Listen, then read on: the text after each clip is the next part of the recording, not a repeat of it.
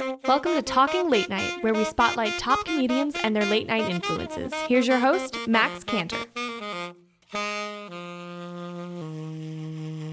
Hey, everybody, and welcome to Talking Late Night. I'm your host, Max Cantor, and today I'm very excited because I'm in a very cool house. It's very, it's a very nice place that I'm in. I'm very sorry you can't see it, but I, I can see it. It's very nice. Uh, I'm with a person today who is an actress. She's an improviser. She's a teacher. She's a coach. She performs all around Atlanta with so many different groups, and I'm just, I'm very excited to talk to her. We've already spent the last what, like 15 minutes 15 already talking minutes, pre-interview. Pre-interview, so please welcome to the show, Jessica Young. Jessica, welcome to the show. Hello, I'm super happy to be here. I'm excited to talk to you. I mean, I feel like we've already done practically half an interview. Oh, I know. We've had a nice little chat so far, waiting for the heat to turn off in our pre 15 degree weather. It's true, but you know what? I'm excited to talk to you just to learn all about you know how you got to where you are today, and then just kind of like pick your brain at comedy and improv. yeah. uh, but to start off, just to hit the ground running, uh, growing up, what late night television influenced you and your comedy? Well, um, this might break your heart a little bit, but um, I grew up in Washington State, kind of out in the Columbia River Gorge, middle of nowhere, and we didn't get cable. We were so far out that we didn't actually have TV. Oh, and it was before um, now now you can get like you know satellite tv and stuff but at that time doing it was really expensive so we would only get television during the olympics. So i didn't get to watch a lot of late night tv but my mom did have vhs's of the carol burnett show. Okay. so if we're talking late night tv influences carol burnett was a huge influence for me Wow. I just I can't believe you only watch TV like every two years for the Olympics. I know we literally would watch TV about every two years. We got to see like gargoyles and like all that. Mm-hmm. Um, but a lot of stuff we watched was reruns on TV Land, that kind of stuff. Wow. Other than that, it was just VHSs that we had around, and one of the only ones we had was the Carol Burnett show. Right. And so I ended up growing up comedy wise seeing a lot of women doing stuff. It kind Ah. of it kind of never occurred to me that it was a mostly male dominated profession until I got into college Mm. and started watching stuff on my own and realized the landscape was mostly male. Before that, I hadn't I'd been in a bubble of my own ignorance. Wow. Yeah. So what what did you like about the Carol Burnett show? What attracted you to it? Oh man, uh, I loved the fact that I'm someone that's really drawn to vocal and physical comedy, and um, she she gave spots for women on her show and for herself to do anything. They could look pretty if they felt like it. They could look ridiculous if they felt like it. They could make themselves look like idiots. They could be the butt of a joke and then turn around and be gorgeous and then turn around and be ridiculous. They weren't pigeonholed in the way that a lot of women are pigeonholed in comedy. And I just admired the fact that they could write jokes. they could write jokes about clothing, they could write jokes about themselves, they could write jokes about life, and they got to play every single thing that they wanted to. Mm-hmm. You know, they weren't the they weren't the female butt of a joke at the end of someone else's sketch. Mm-hmm. They were the centerpiece of their own sketches. Right. I really enjoyed that. So as you're watching this, you're watching, you know, Carol Burnett, and she is, you know, making the decisions for herself to do whatever she wants. She's very confident in herself. Did you start applying that to your life? So you felt your confidence in yourself rise up because you watched her do it? Well, it's funny. I had I had that rise up a lot in high school, and then I didn't know improv existed until I got to college. Um, I had I had a night where I was super bored, and I'd finished all the comic books I was reading and had nothing to do. And a friend invited me to an open improv rehearsal. Okay. So I went to Western Washington University, and their uh, group is the Dead Parrot Society, a marriage between the Dead Parrot sketch and the Poets Society. And uh, they would have open rehearsals every Tuesday where they'd coach anyone that wanted to through improv exercises. That's very cool. It was awesome. It was a completely free improv education, and I went and fell in love with it, as people are wont to do. right. and um, and the coolest thing I think about it, looking back, is the ensemble was 14 people and it was 50% female. And the entire time I was in the group in college, um, it was always 50% female. And so I, when I started improv in college and as I continued on with my education through college, there were always strong female influences for me. It wasn't until I got out of college into the professional world that things were mostly male dominated. I was always surrounded by st- strong females, strong females good at character work, good at vocal work. Um, so I think in a way it just kind of never occurred to me that you couldn't be all of those things. Right. Which I think was really cool. Right, and I'm sure for you, uh, you never doubted yourself in any way when you're surrounded by that. Oh no, not not until you know you move to New York and you look around and you go, oh, oh, oh, we do not dominate the landscape. Oh, oh okay, okay. Now how do I, you know?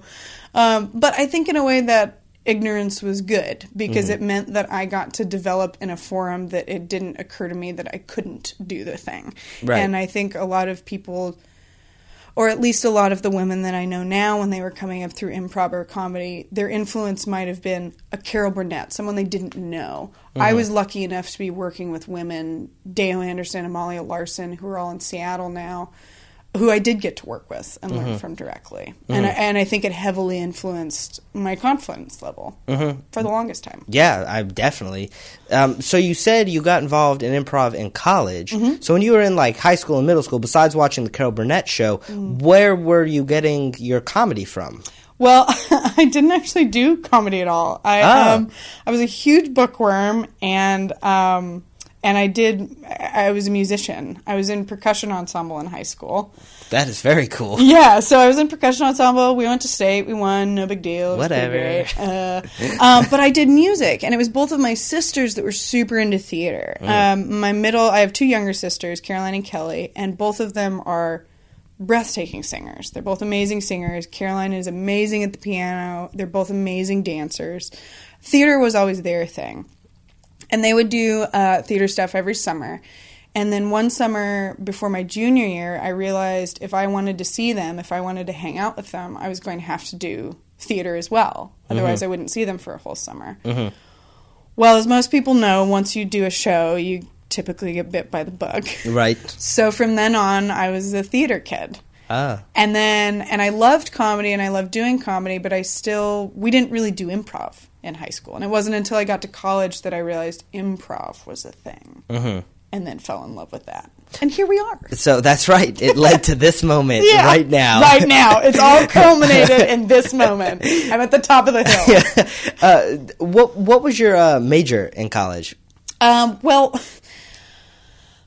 I went into college uh, going to major in geology. I was going to be a geology teacher because, as much as I loved theater, um, I didn't know anyone that was in film. I didn't know anyone that did theater professionally, and I didn't want to become the stereotype of the starving artist who hates their life but is always doing art. um, and so I fought it for about two years uh and then majored in theater. Okay. And I really credit improv to making me feel comfortable with being a professional artist. Um, because I think the as improvisers know, it's incredibly rare to make money doing improv. Rarer than probably any other comedy art form. And so to do it, you really have to love it. It really has to be so deep in your bones that you're willing to do five or six shows a week, no pay, that you're willing to teach for very little, that you're willing to coach for little to nothing. You really have to love it. Um, so I really credit improv with making that switch and getting me to major in theater. So you switched to being a theater major. Mm-hmm. So when you switched to that, what what's your ultimate goal in your head when you switched to When I becoming a theater major? In college, I I don't think I had a goal so much as um, I remember a, a theater professor telling me at the beginning of college that um, you either needed to love theater or leave it. Like either you, if you could see yourself doing something else, go do that other thing. Um, because I think theater arts and improv arts are something that you can't walk away from. If it's if it's really what you're meant to be doing, and if it's really what lights your fire and really gets your soul going, you can't walk away from it. And so I think my goal wasn't anything more than to just make art and see where that took me. I didn't have a Broadway goal. I didn't at the time I wasn't doing film at all. I never thought I would move to LA. I never thought I'd be in film. Um, but I think when you follow the art and when you follow the influences that are around you and when you're continually trying new artistic things, I think you eventually get led to where you're supposed to be. Mm-hmm. Like 10 years ago, if you told me I'd be living in Atlanta, Georgia, doing film professionally and teaching and doing improv professionally, I would have left so hard. Orange juice would come out of my nose. but, you know, but here we are. Right. You know? Right. It's just, I, I feel like, too, because you were surrounded by.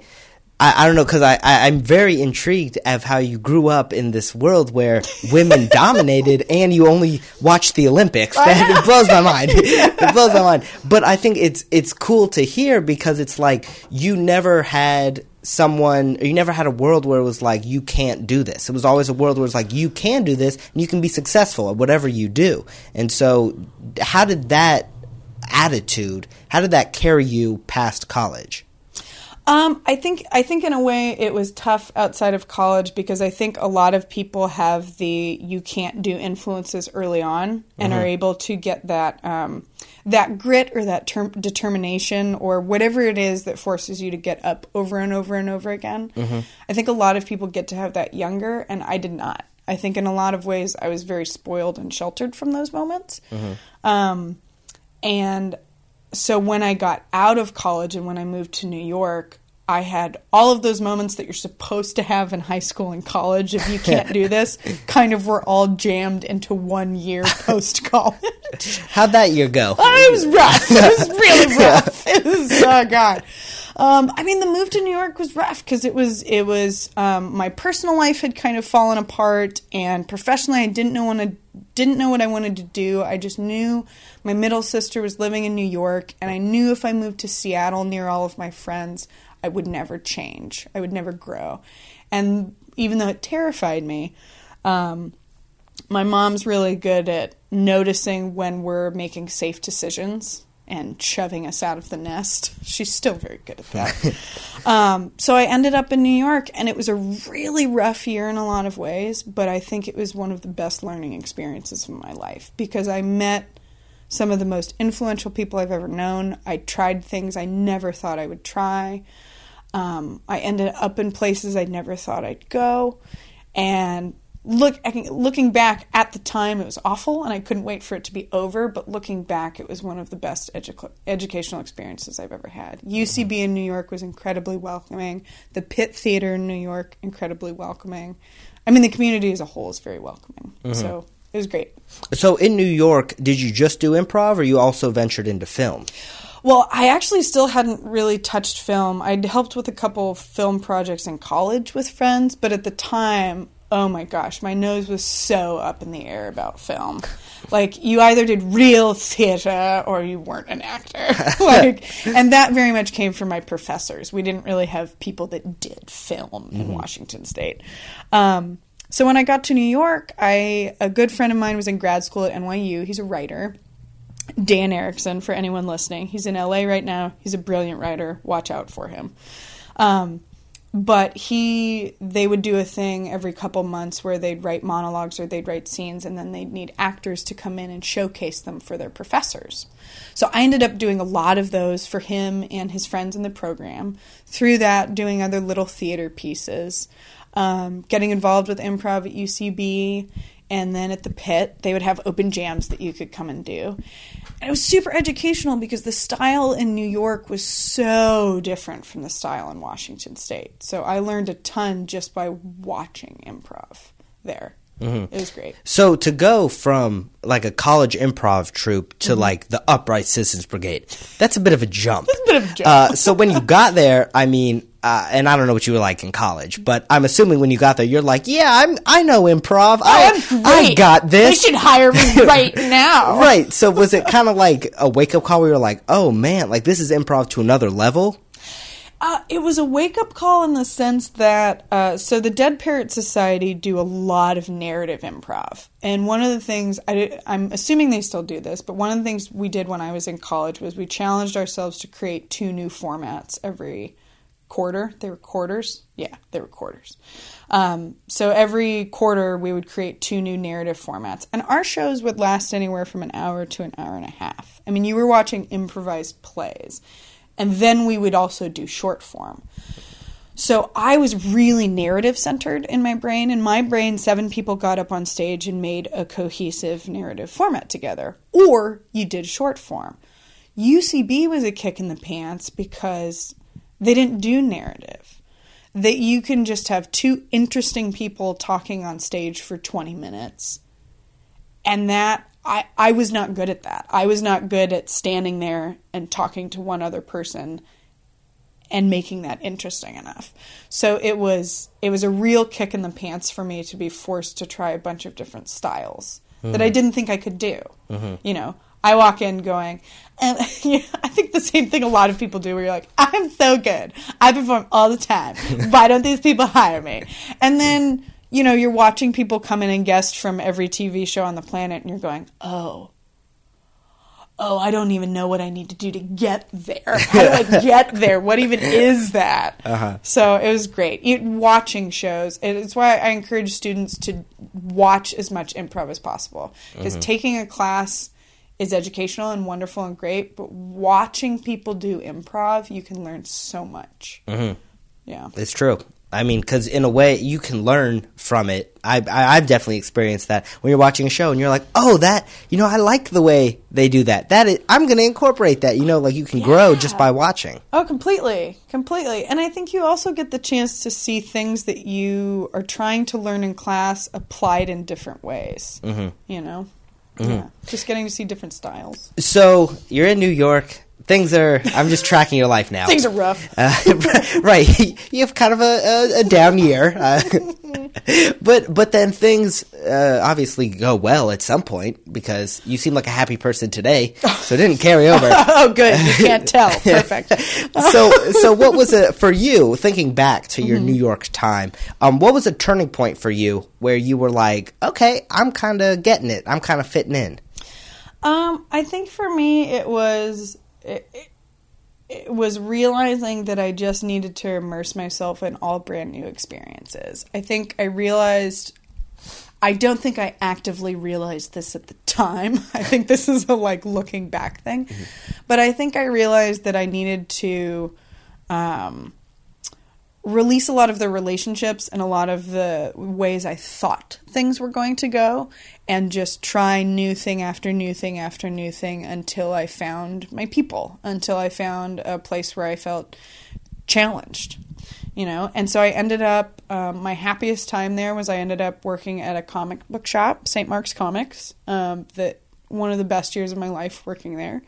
Um, and I ended up meeting some other theater people that were amazing, and I ended up meeting some new improv people that were amazing, and then you all kind of realize you're all doing the same thing. You're all just trying to get better at what you're doing, and it's okay if it doesn't look like the people around you, and it's okay if you're struggling, and it's okay if you're learning. And the most important thing is to find people that you can struggle with. Mm-hmm. And once I found that, it all started to look up. okay, yeah. so when when did the move to LA come?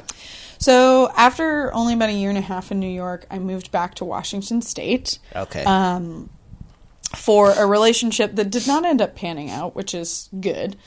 Um, but then I stayed in Washington for a while. Um, I was main stage at Ryan Stiles has a theater in Washington State, the Upfront. Okay. So I was main stage there for about two years. Um, and then after two years, I kind of looked around and I realized um, I was the best person. I was one of the best people in the room. And I think when you realize you're one of the best people in the room, you need to find a different room. Because it was fun and it was great, and I loved the formats that we did, and I loved the packed houses that we had, and I loved the town. Bellingham is one of the best towns in the United States. If you have the chance to visit, go. Um, but I wasn't growing. And so I kind of looked around and I went, well, if I'm going to do this thing, I got to go do it. And at that point, I'd been doing film projects for about a year in Bellingham. They have a really robust film community. Um, a lot of people that have that do it as a hobby, so they have a lot of money to throw into it. So if you're an actor in the area, it's great because you have a lot of opportunities. Mm-hmm. And I looked around and went, well, I don't want to go back to New York, and at the time, I didn't want to go to Chicago for personal reasons. And so I went, well, I've got a couple good friends in LA. Why don't I give it a shot? So I moved down to LA, moved in with Dan Erickson, one of the most brilliant writers in the world. Find him. Um, and it was shocking and terrifying, um, but awesome. Yeah, and so I first thing I did when I got down there was I signed up for classes at Groundlings because Groundlings is my bag, physical and vocal humor, um, and they take no prisoners. Um, I think the first class I was in in LA, I sat down and my teacher Jimmy Fowlie goes, "Cool." None of you in this class will probably ever be a professional groundling. In fact, most of you probably won't finish the program. I don't say that to discourage you. I say it because we're here to make really good improvisers. So, anyways, uh, roll call. Welcome to class. Yeah, right? Day one. Day one. And I remember sitting there and like half of me was absolutely terrified and was like, oh, oh God, am I going to be that person? Mm-hmm. And then the other half of me was like, yes. Because that's the environment I do well in. The environment that sits down and goes, okay, let's get better. Let's really work at this. Let's really see if you can do this. And it was terrifying, but it was wonderful. Yeah, I mean, it, to say that, especially to newcomers, one, Yeah. that's crazy. Well, that's crazy. Uh, but two, it's also that's that's a weed out program, like Mm-hmm. immediately, because ninety nine percent of people hear that and Mm-hmm. they're like, "Oh, game over. Okay, I'll do this one class or I'll do the four class or whatever, Oh, yeah. and I'm I'm out." But people like you who are like, "Nice, you know? Okay, well, I'm gonna, I'm here to prove them wrong, you know." Mm-hmm. So. Did did you end up? What what was your groundling story? Did you end up performing there? Or did you just take the classes? Well, so the Groundlings program is um, remarkably tough to get through, and it's remarkably tough to get through for a couple reasons. One, if nobody passes basic on their first go around. Oh, so they so you can't just sign up for the next level. You have to. Nope, you. Are, it's a pass fail program. Whoa! that is Oh, next yeah. level. Well, because their intent is that, and I, I appreciate this in a lot of ways, and this is one of the things that I like about UCB Second City Groundlings is that they're very different programs. Groundlings' whole mission is to produce top notch improvisers, period. They are not interested in ushering everyone through. They're not uh, they're not interested in educating everyone. And that means the program is not for everyone, and that's okay. But what they do is that when you get into their program, you either pass the class or you don't because they don't want to move you on to the next level if you aren't prepared. They don't Right. want to put you in a level two or a level three if you don't have the chops to handle the notes because the notes can get pretty rough. I definitely had a day where I went home and cried, and I'm not a crier after notes, but I literally went home and like had a shot of whiskey and like cried and thought I was never going to do comedy again. oh my god! It was it was it was tough, but their whole point is get out of your own way. Whatever the thing is that's making you not do the thing. If you really want to be an improviser, get out of your own way. And so when you go through their program, like when I took basic, for instance, um, you pass or you fail. And I think you get two fails per class before you don't get to continue. Like it's it's a total possibility that you could get to the end of level two, fail it three times, and they go, "Thank you. I think you should find another program."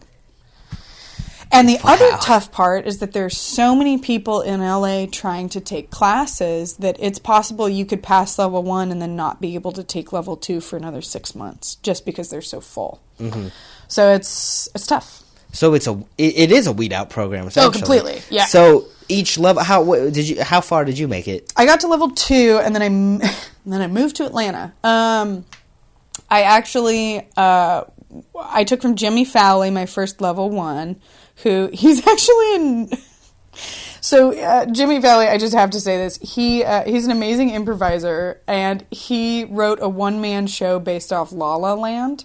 Oh my god! So, so you know in La La Land how she has a one woman show, but you never see the one woman show, Right. Where Jill, well, Jimmy Fowlie wrote a drag version of what he imagines that one woman show to be, and it ran so well in L.A. that they invited him for an off Broadway run in New York. So he's in New York right now, Whoa. doing Goodbye Boulder City, his drag version of the one woman show from La La Land. that's hilarious. Oh god, he's he's hilarious. But he So I took level one from him, and when I walked in, I said, Hey, just so you know, I've been teaching for the last stretch of time, so I'm not student brained right now. I'm teacher brained right now. I'm performer brained. I haven't. Fun fact I had never actually. That Groundlings class was the first class I'd ever taken. I didn't take classes at UCB. I took a bunch of workshops, but I had never been in a class program before. So I anticipated within myself that I, being student brain and being teacher brain is very different. And so after the first class, I sat down with him and said, if it seems to you like I'm teacher brained and I'm not taking notes or I'm not receiving things well, I want you to know it's because I just came off a stint teaching and please help me with that. Um, took basic, didn't pass because nobody passes. Um, and then I got, and I was like, and it was one of those moments where you're like, good, I can take this. This is great. This is one of those moments where I'm going to take it and I'm going to be good with it. I'm going to take basic again and I'm going to feel good about this. Like, you know, you, you know, Right. as you're like talking yourself up in the mirror, Right. you're like, this is fine. Um, and he and I ended up getting a phone call from him the day after class was over, and he said, "I'm so sorry. I just feel so bad. I I'm not supposed to pass you because we don't pass anybody, but you're too technically good." And I just would feel bad making you pay for another basics class, so I'm going to pass you on to level two. And of course, I was like, "Oh, oh, wow, okay, sure, thanks, yeah, that's great, that's great. Th- you know, thank you so much." We talked out the details. I hung up and then did like a, I was like, "Dan, Dan!" And like I run downstairs and we both had like a punch dance out in the living room. And you're like, I, "But I was gonna do the thing. Look at I was that. prepared." But of course, none of the level twos were open for another six months. Right. So I signed up for another level one mm-hmm. with another teacher. Mm-hmm. Jay Lay, and it ended up kicking the class ended up kicking my butt. We ended up having the artistic director come in and teach a class. And to put that into context for you, she walks in the room, goes because a lot of groundling teachers have to get subs because they're filming a commercial or they're on a TV show or whatever. She walks in the class and goes, Great. I don't teach level one. I don't remember how to teach level one. I don't remember how to be polite to people. So we're going to do the exercises I remember, and I'm sorry if my notes are too harsh.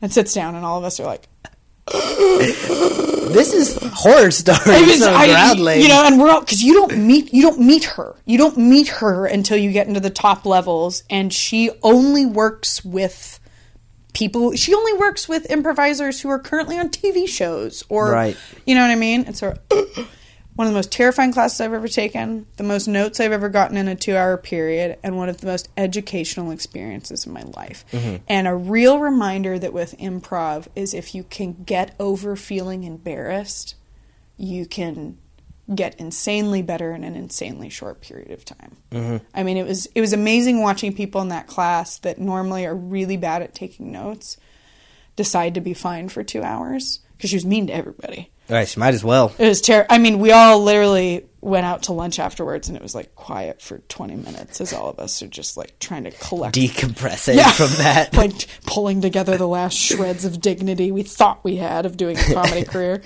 Um, but it was amazing. And those are the environments that I thrive in.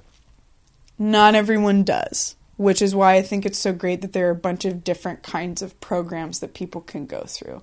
Because everyone needs different kinds of coaching. Everyone needs different kinds of training. And it's one of the things that I find so admirable about the Atlanta improv community is for a city of this size, the amount of theaters that exist and the amount of improv that's going on is insane. Mm-hmm. It's insane. Mm-hmm. Yeah. So at Groundlings, you you, you keep referring that they give you notes. Yeah. Um. What what are they looking for? What is the number one thing that they're looking for? Be better, suck less. Um, in a nutshell. Well, the Groundlings side coaches, that's their style. So you'll be in the middle of a scene. We didn't even get to do scenes for the first month or two. Um, in basic, we they ran us through a bunch of exercises. So basic is all about learning tactics and learning emotions. So they would run us through a bunch of emotional exercises and a bunch of tactic exercises. And you'd be in the middle of the exercise, and Jimmy Fowlie would be on the side of the room going, Look at her! Look her in the face! Make eye contact! Why are you doing object work that doesn't involve her? Like, they'd be yelling at you, but the idea was you're, you're not looking at him getting the note. You're staying with your partner in taking his input mm-hmm. and applying it immediately. And then, of course, you'd sit down after the scene and he'd say, Oh, by the way, also don't do this, do this, this was great, don't ever do this again. Mm-hmm. But their whole deal was really active side coaching because the idea was you should be able to intake information from the outside while never leaving your partner. Mm-hmm. Which I think is really helpful because when you're in a show or when you're performing, that's what you're doing constantly. You're constantly trying to maintain contact with your partner while taking input from the audience. Mm-hmm. And if you're trained to do that in rehearsal, it comes as second nature when you're doing it with an audience. Because Right. also, ideally, an audience is not screaming at you to be better. right. Hopefully. Hopefully. But Groundlings is mostly looking for, they're looking for emotions on an actual scale of a 1 to a 10. Because most of us live in the 5 or 6 range, or we go to a complete 10, but we don't use our full range. And then they are also looking for really distinct physical choices. So building characters off of tiny ticks, building characters that move in really specific ways, not just two people standing there talking, which can be really funny in of itself. It's just not their style. Mm-hmm. Wow, this is so interesting. I never, I never knew anything about the Groundlings and what. I mean, the only thing people know about the Groundlings is, oh, that's where Will Ferrell was.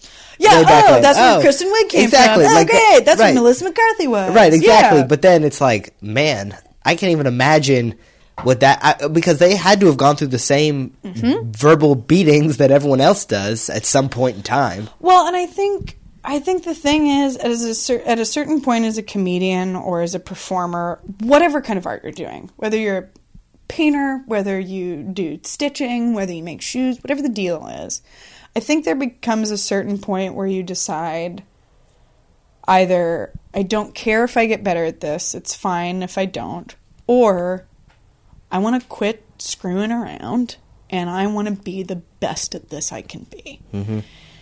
And I think Groundlings is one of those just just unapologetically goes, we're not here to baby you. We're here to make insanely good insanely good performers. Right. Now again, that's not to say that every good improviser comes out of the Groundlings because they don't. There are Right. plenty of brilliant performers that come out of other places. But for me that's the style that worked. And that's mm. something I try and really encourage in people that I teach or coach is find what works for you it does not serve you to be undyingly loyal to a program just because you went through it. I knew mm-hmm. people that would go through the UCB or the Groundlings program and get so attached to it. Mm-hmm. And I look at them and I go, I know you love UCB, but you'd be served so much better at Second City. Or I know you went through the Groundlings program, but you would fit so much better if, with UCB. Mm-hmm. When people kind of get guru status to one school, I think it doesn't serve people because you can learn so much by taking from teachers that you think you might not enjoy. With connecting with coaches that you're like, we don't do the same style. And then you take from them and you realize, that's a style I'd never known before. That's actually what I really gravitate towards. Right. You know? Yeah, yeah, for sure. Yeah. Um, so when when did you make the decision to come to Atlanta, and how was that decision made? Oh, well, uh, so long story short, uh, my middle sister was getting married, and her best friend Chloe was there, and uh, we took a picture together. And uh, my current boyfriend, Matt, uh, was best friends with my sister's best friend, uh, and saw the picture. And we realized we were going to be in LA at the same time, and he asked to hang out. And at the time, he was flying back and forth between Atlanta and LA for film stuff. Um, he was pseudo living in LA, but having a bunch of callbacks in Atlanta for film things. And he asked me to meet him at the end of the Santa Monica Pier, which anybody that's been to LA and the end of Santa Monica Pier knows how much of a pain in the butt that is. um, he asked me to he asked to meet me by the singer at the end of the pier. And I didn't know it at the time, but there were like 20 singers at the end of the pier. So it's like cute. Um, but we met up and hung out for a weekend and had this insanely amazing connection. And the original plan was that he was going to move back to LA to live with me. And then I found out about the film industry in Atlanta and I found out about how much was happening here and the opportunities here. And I told him I'd be happy to check it out.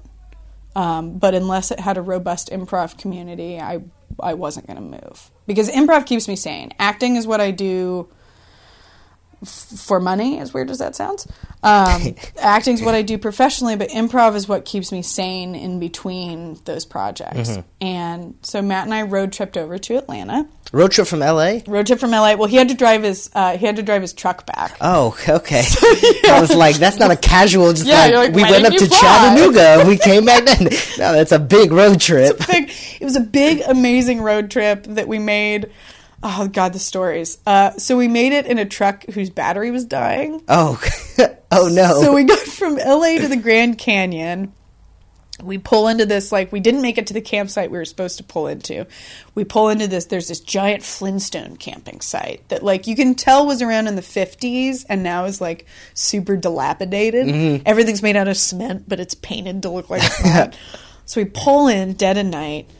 Uh, we like check in. Okay, you can stay at the campsite. Okay, we'll get going tomorrow morning. Go out to the car to turn it on. Car won't start Car was like game over. like totally beginning of a horror movie because we're like 40 miles off the regular highway can't really get cell service super sure we're gonna die uh, end up having this insanely amazing night um, with this amazing man named nick whose story for another time but ended up being this amazing evening get on our way but had to make the entire road trip with a battery that anytime we stopped wasn't going to start again without being jumped oh boy. so from then on, it was like if we wanted to stop the car, it either had to be in a populated area, which if you've done a road trip across the United States, there are certain chunks that are not populated at all.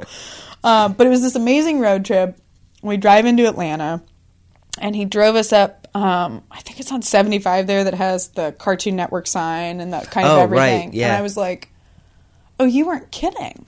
There's really stuff here did some more research, found all the studios that were being built, everything that was being cast out of here, and kind of went, okay, but there has to be an improv community. I was good friends with Renee Delafont, who was still at Dad's at the time. Okay. Um, I had taught with him at an improv camp up in Canada, actually, which is where I also got to meet Karen Cassidy. Oh, Hands down, one of the best improvisers I've ever seen in my life. Um, kind of talked to dads, and then uh, and then saw something at Village Theater, and ended up auditioning for Village's program. And I just was blown away by the amount of improv that was in Atlanta. I had thought Dad's Garage was the only thing going on, and the more I found out about how many places there were and how much was going on, I was like, okay, I can do this. Mm-hmm. So moved over from LA, been here for two years, and couldn't be happier. I miss the awesome. ocean, I miss the sunshine, but couldn't be happier. That's awesome. Yeah. I went through a similar thing through the through this show of finding because for me I always thought it was Dad's Garage, and then I was like, oh, there's Village Theater, there's High Wire, there's Whole World, and then I start learning about the stand up community here, and I'm like, what? You know, where where do these, where are these people? And then you start learning about the sketch community and the film community. Like it's crazy how really artistic mm-hmm. Atlanta has become, and it, I mean, it's, it's just getting more and more. Like the future is going to be crazy. It's I I just I just am constantly blown away by the amount that's happening. I mean, I can't even make it to stand up shows. I can't make it to sketch. Like, there's so much art happening that you can't even see it at all. Which what a great problem to have. Right. Yeah. Right, and it's cool too. I, I mean, I've just like like I said, it's just been so, so so much of a learning experience where I'm like, oh, this whole world exists, and I have no idea about it. You know, because when you come in, you're like, okay, like we were talking about, where you get hooked onto one. One Theater place, and one place. So you're like, hey, this is what it is. This is all of Atlanta is right here. Yeah. And then you're like, oh, you're a member of this theater? Okay, yeah, I'll go see a show there. And you're sure. like, oh, this has been here how how many years? Oh, decades. Oh, okay. oh, cool, cool. All right. You know, it's it's crazy. So you come to Atlanta. You said you auditioned for the Village Theater. Mm-hmm. So what attracted you to the Village? Um. Well, Kelly Tippins, uh, who's on main stage at Village, she's also a casting director. Um, she saw the first tape I ever sent into Atlanta, and she said, you should audition for Village. I went, oh, okay, but what is Village? Because all I'd known is dads, Right. Um, people from Ryan, Ryan Stiles Theater. We'd sent people down every once in a while to do game shows with them. People knew Renee. I'd taught with Renee. I knew Karen Cassidy, and I was like, oh, wherever Karen is, I want to be 'cause she's amazing. Um, but then went to Village, and the thing that I loved about Village is that there's the, the opportunity to put together whatever team you want, to try whatever you want, um, and just to really, you have a lot of free reign artistically. And I think that is very similar to other theaters, but the vibe for Village reminded me very much of Ryan Stiles Theater. And I think baseline if I'm honest with myself, that that was one of the biggest triggers for me. Is I went, you know, you walk into a space sometimes and you just go, "This is right." I think I walked into Village and I went, "This, this feels right," and I couldn't be more excited because now, uh, you know, a year and a half in, Ryan Archibald is our new artistic director. He taught at Second City and IO in Chicago for 20 years.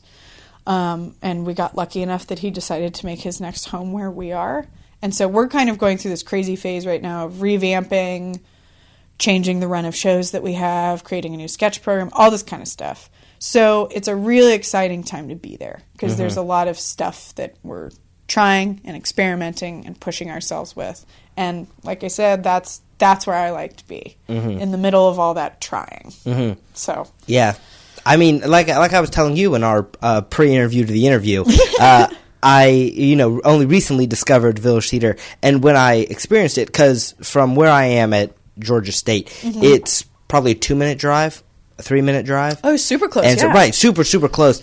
And I was like, how have I never known that this is here? And that's the thing that, that blows my mind. And actually, I ta- I interviewed a couple episodes back Ian Covell, Oh, who's yeah. the founder of Highwire. Yeah. And we had this whole long talk about um, the, the market of Georgia State and the Hmm. student market that's there. Because my friends, when you ask them, what are you doing on Friday night? What are you doing on Saturday night? The answer is never, I'm going to go see a comedy show going to see improv. even though it's it's not expensive. You Mm-hmm. know, tickets are five, ten, maybe fifteen dollars, so it's not expensive, and it's super nearby where you could walk there. So how come that whole you know Georgia State Market that's untapped? Should be That is untapped land right there. So me and Ian talks about that, but it just made me think of that when you talked about all the new changes that Village is going through with the new Mm-hmm. formats and new programs, where I'm excited to see where it grows. Because for me, I mean, Village has been here for years and years and years, but it's brand new to me. So I'm super excited to see where it's going to head and yeah, all the, the future of the theater. It's gonna be kind. It's gonna be crazy, but awesome. I'm really excited. How many uh, improv groups are you a member of in Atlanta? Oof. Uh, let's see. So Marsha, Marsha, Marsha is one of them that's nearest and dearest to my heart. I think that's the one that you got to see. Yep. Um, that one was formed by five women who we wanted to challenge ourselves to only do mono scenes with five people because we really, all of us were really feeling a want for good listening. Um, the basis of improv. Um, but we really wanted to sit in something. And so uh, Marsha, Marsha, Marsha was formed. Um, I also get to play with Captain's Log, which is a Star Trek themed show where we basically do an episode of Star Trek that you've never seen before. so that gets pretty entertaining. Um, I'm on main stage at Village Theater, so that's typically Friday or Saturday night shows. Um, the last sleepover is Justin Moulton, Ibanez Downtain, and I, and we do a format where we get a location where sleepovers typically wouldn't take place, like a submarine or IKEA or a graveyard.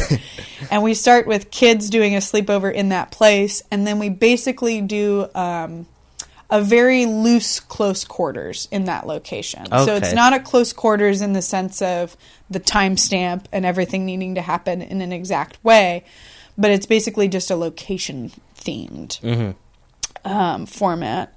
And then somebody's going to get mad at me for forgetting a group. Um, one of my favorite groups that formed last year that now no longer exists with Cassidy uh, Russell actually was a Nancy Drew format where we'd do a 45 minute long Nancy Drew thing for you. Uh, we had two boys playing the Hardy Boys, and then three girls playing Nancy, Bess, and George, and then I would play every single other character that they encountered along the way. So the old man or the you know whatever. Um, but those are basically the groups that I'm focusing on right now. And then the main thing I'm doing right now is we have what are called the game games on Friday nights. And it's basically a short form competition format that involves improvised karaoke. And it used to be packaged as the reindeer game. So it was reindeer competing to be able to pull Santa's sleigh. now it is packaged as a post apocalyptic, basically Hunger Games. Ah. So we've pulled people from the outer districts to compete comedy wise for you to end up moving on. And so I host those games. Okay. So I'm the host of those every Friday night. And so we're currently revamping all the language for that because in February it will roll out for a two or three month run. Okay. I think. So that's the big project I'm working on right now. Okay. So in addition to all that, where where do you do acting? So uh, I'm repped at Privileged Talent, um, and I got the chance last year to do quite a few commercial things and um, a SAG production through Lifetime called Bottle Girl. Um, played a nasty villain on that, which was a lot of fun. Um, and then I booked uh, an upcoming pilot for Sony's rolling out five pilots, um, kind of as a con- not as a continuation, but whatever's coming next after their Powers series. Um, so we'll see which one gets picked up, but booked one of those, and then it's just you know you audition as much as you can, and you see what comes through. I end up doing a lot more commercial work than TV, um, and a lot more film work than TV. But Okay. 2018 is going to be a good year, I think. It takes a little while for casting directors to get to know you, so I've taken the last couple years to try and be seen by everybody, and now we'll see what happens. That's super cool. yeah. So to to talk, I because I want to find out when when you get up on the stage for an improv scene. Mm-hmm. Yeah. Um, when someone says a suggestion, when Mm-hmm. you know, like a location or, or, or you know like an object or whatever. Yeah. When you hear that word, where how do you start thinking or planning the scene? Uh, like Oh, okay. is your what is your process, your brain process? So, my process is very much A to C. Um, I my goal is if if someone gets up and says, you know, if someone gets up and the suggestion is beach, my goal is we should never actually see a beach, right? Um, although it kind of depends, right? If you're doing short form, we want to hit the nail on the head as far as the suggestion goes. You want to give the audience what they want to see because we have a very short period of time. In long form, maybe we never see a beach until 20 minutes in. And then the audience gets to go, ah, oh, we said beach, and they remember. The one drunk guy in the back, Yeah. like, yeah, I beach, beach! It's a yeah!" beach! I remember that I said that! Brad, yes! Um, but my goal is to so so my brain up there I'm going beach, water, makes me think of swimming, makes me think of summer, which makes me think of jellyfishes, getting stung. Bees also sting you. Anaphylactic shock.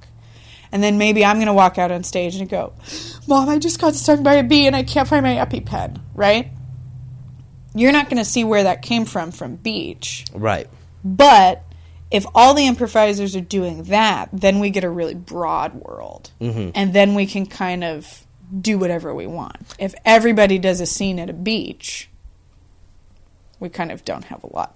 So it's important for you, location wise, to have mm-hmm. a broader world. Mm-hmm. Yes. Because it's it, you can pull a lot from that than being Yeah, constrained. if I'm doing a montage type thing. Now, if if I'm playing with Marsha, Marsha, Marsha, the way we work is we get one suggestion, someone tells a personal story off of that, and then we go from there. And then the end of the scene, someone else tells a personal story, and we directly relate it back.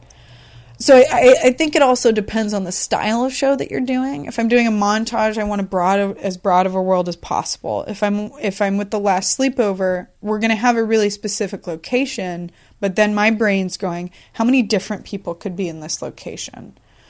So we had one that was a uh, we had one that was a graveyard. So it was okay, kids in this graveyard. Okay, the old people that tend to this graveyard. Okay, teenagers in the back corner that, um, teenagers in the back corner that are making out that shouldn't be there. Right. Uh, two ghosts sitting around and talking about why they're stuck there. Two ants that fell into a grave and can't get out. Right.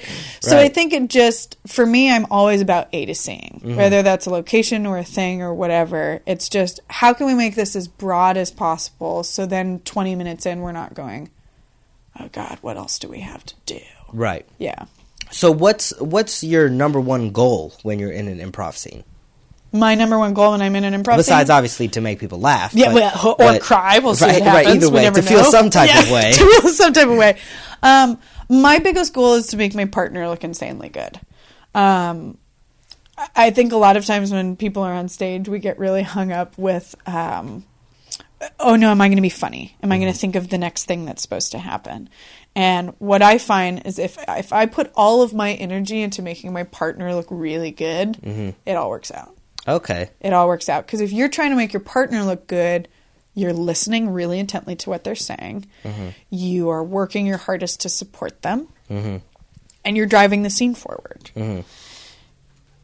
So that's my biggest focus: is whoever I'm on stage with, I never want them to feel like they're out there by themselves. Right. I never want them to feel like Jessica's doing the Jessica show and they're along for the ride. I always want them to feel like we're creating something together. hmm So listening is very important to you because you mentioned that a lot. Is that from the Groundlings? Is that where you were taught listening? Because uh, we we we did discuss listening while we Yeah. talked about the Groundlings. Is that where that was hammered into you? Groundlings definitely hammers it in. Um, definitely hammers it in because they do not even in basic. You know how you get up in scenes sometime and someone, you know, somebody will say, "I can't believe we're at this boathouse again." Da da da da da. And then, um, you know, a minute later, somebody will be like, "Yeah, well, at this golf course, stop. We already said where we were. Mm-hmm. Why don't you know where we were? Well, because you were busy thinking about what you were going to say mm-hmm. instead of listening to what that person said." Right. right?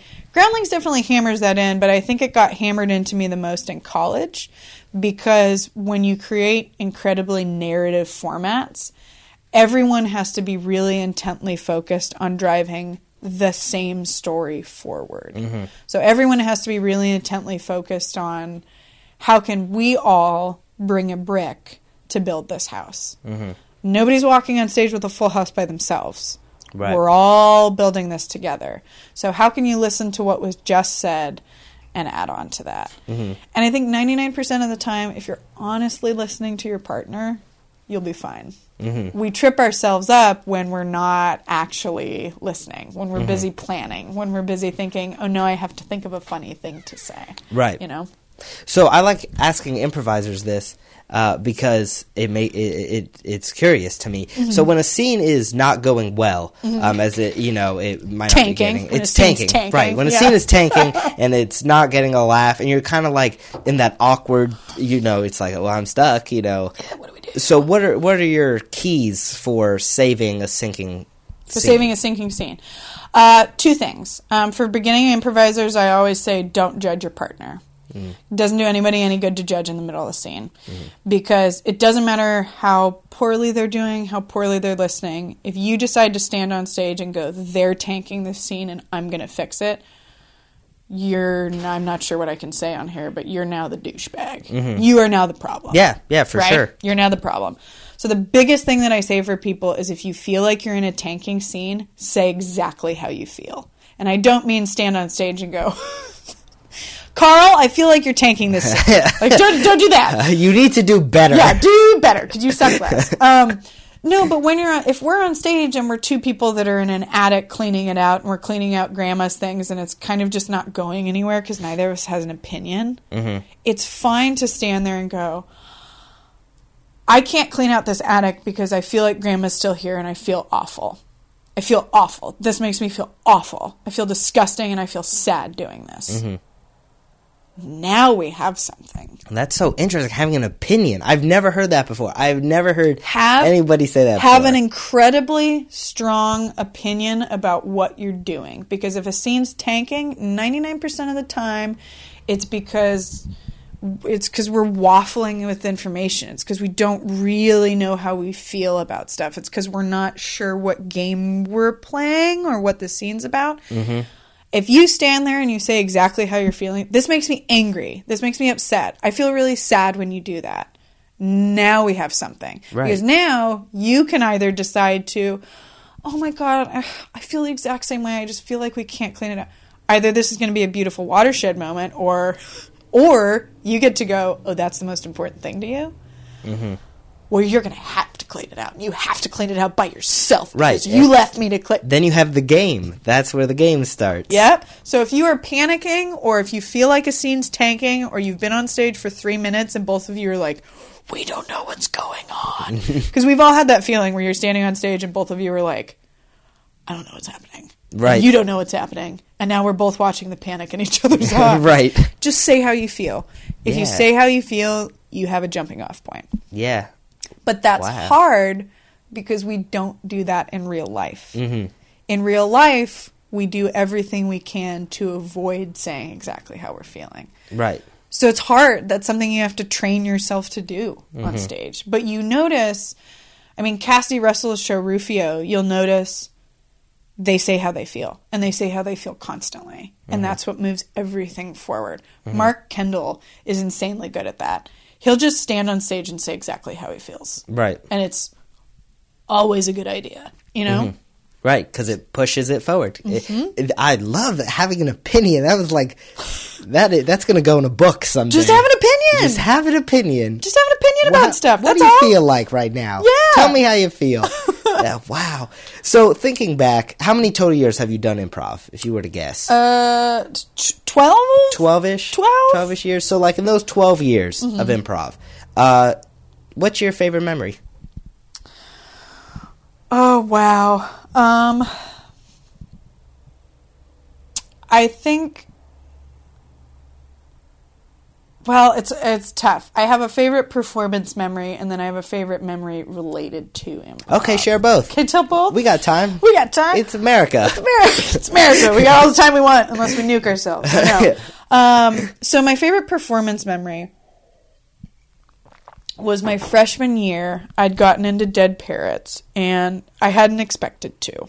Um, I because you didn't get into Dead Parrots until like your junior year.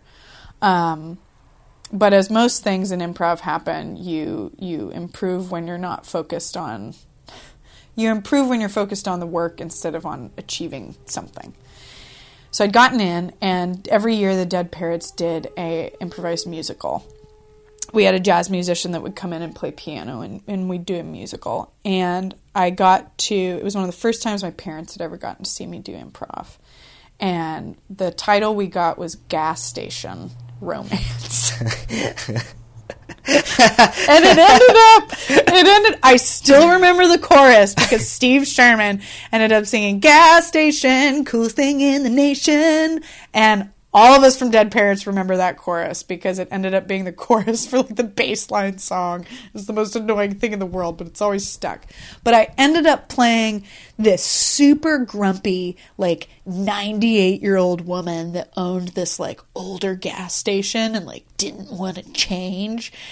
And I ended up, there was a point where the I was always trying to get the protagonist to not do what he wanted to do. I was the evil person, and I ended up entering from the back of the house, and we ended up singing a duet to each other as I came down the aisle.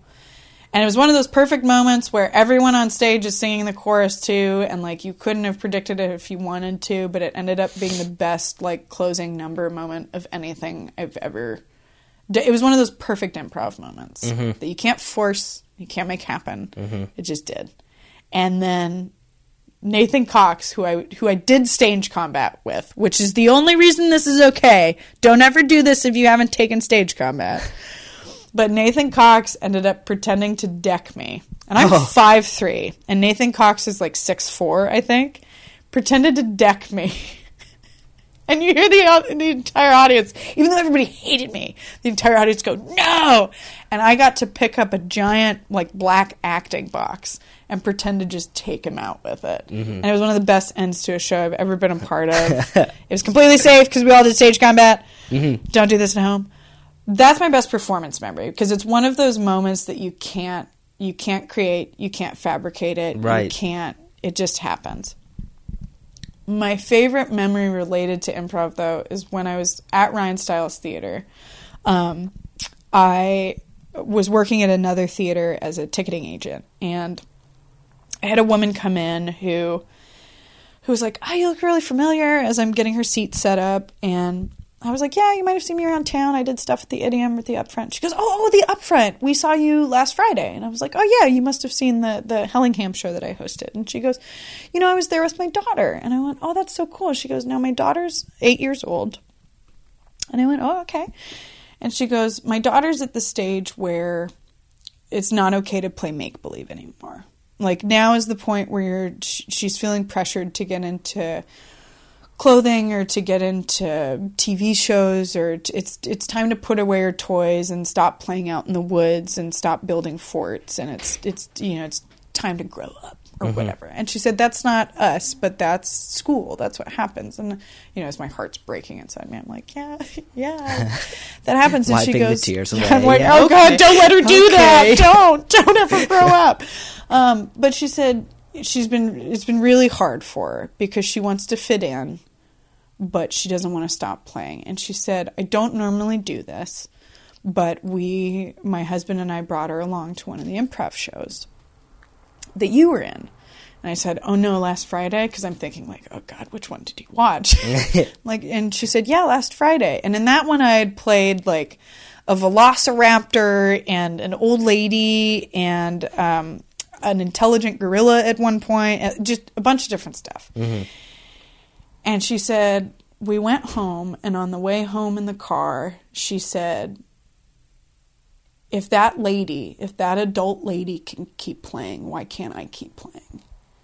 And the mom said, Well, I think you can. And she goes, Okay, well, then I'm going to tell my friends that I'm. I'm going to be like somebody at the upfront. And I'm like, not going to cry thinking about it right now, but it's the best compliment I've ever received because when most people grow up and become adults, we stop trying stuff. We don't want to look stupid. We don't want to look silly. And we put away the things that make us happy in order to fit in. And we tell ourselves we won't, but we do because it's safer and it's easier. And that is the highest compliment I will probably ever receive. I don't care what awards I win eventually for acting, but t- by sh- showing an eight year old that you can grow up to be an adult and still play is the best compliment I will ever receive. And so if I can do that for other people by being stupid and getting up on stage, pretending to be a chicken or having highly emotional scenes or whatever the deal is, mm-hmm. if I can provide that for other people, if that's all that I get out of my improv career for the rest of my life, it will that's enough. That's awesome. That's enough. that was a fantastic story. It, yeah, it's the best compliment I've ever received. Wow. Yeah. That's amazing.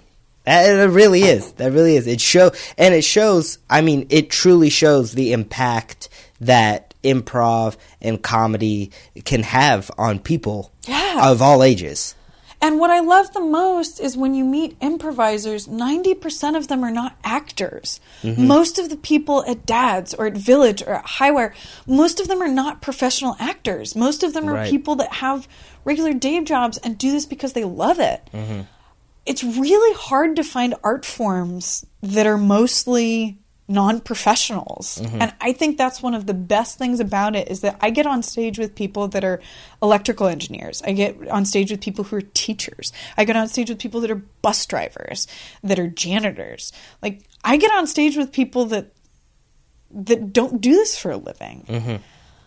How many other places can you be that bring that crazy different people together all in one room Right. i think that's i just think that's amazing Well, for sure. Well, uh, wow. I want to end on this note. This is such like a happy note, like to end on. Improv can Uh, change your life. Seriously, do it. Do it. So my last question for you though I, is a question that I ask I ask every single guest. Mm. Um, so every single guest has been asked this since day one. A one since day one. No pressure. So uh, the question it's very easy. Mm-hmm. Um, kind of. So the question is, do you have paper? You got to get a pen out. Oh, yeah, you have to get a pen No, out. I'm just kidding. I'm Oh, just kidding. God. I'm I'm like, just oh, no, it's a test. no, yeah, no.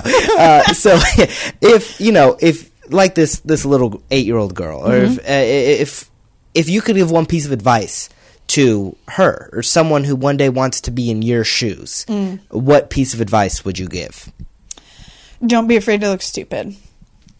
Don't be afraid to look stupid. Um,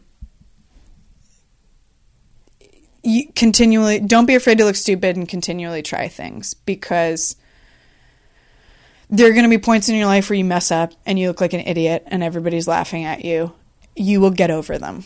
Mm-hmm. You will get over them. Nothing is permanent. Nothing is permanent. Feeling embarrassed is not permanent. Feeling silly is not permanent. Feeling like you're not educated enough is not permanent. So don't be afraid to feel stupid. If you can get over feeling embarrassed about things, you can accomplish literally anything. That's good.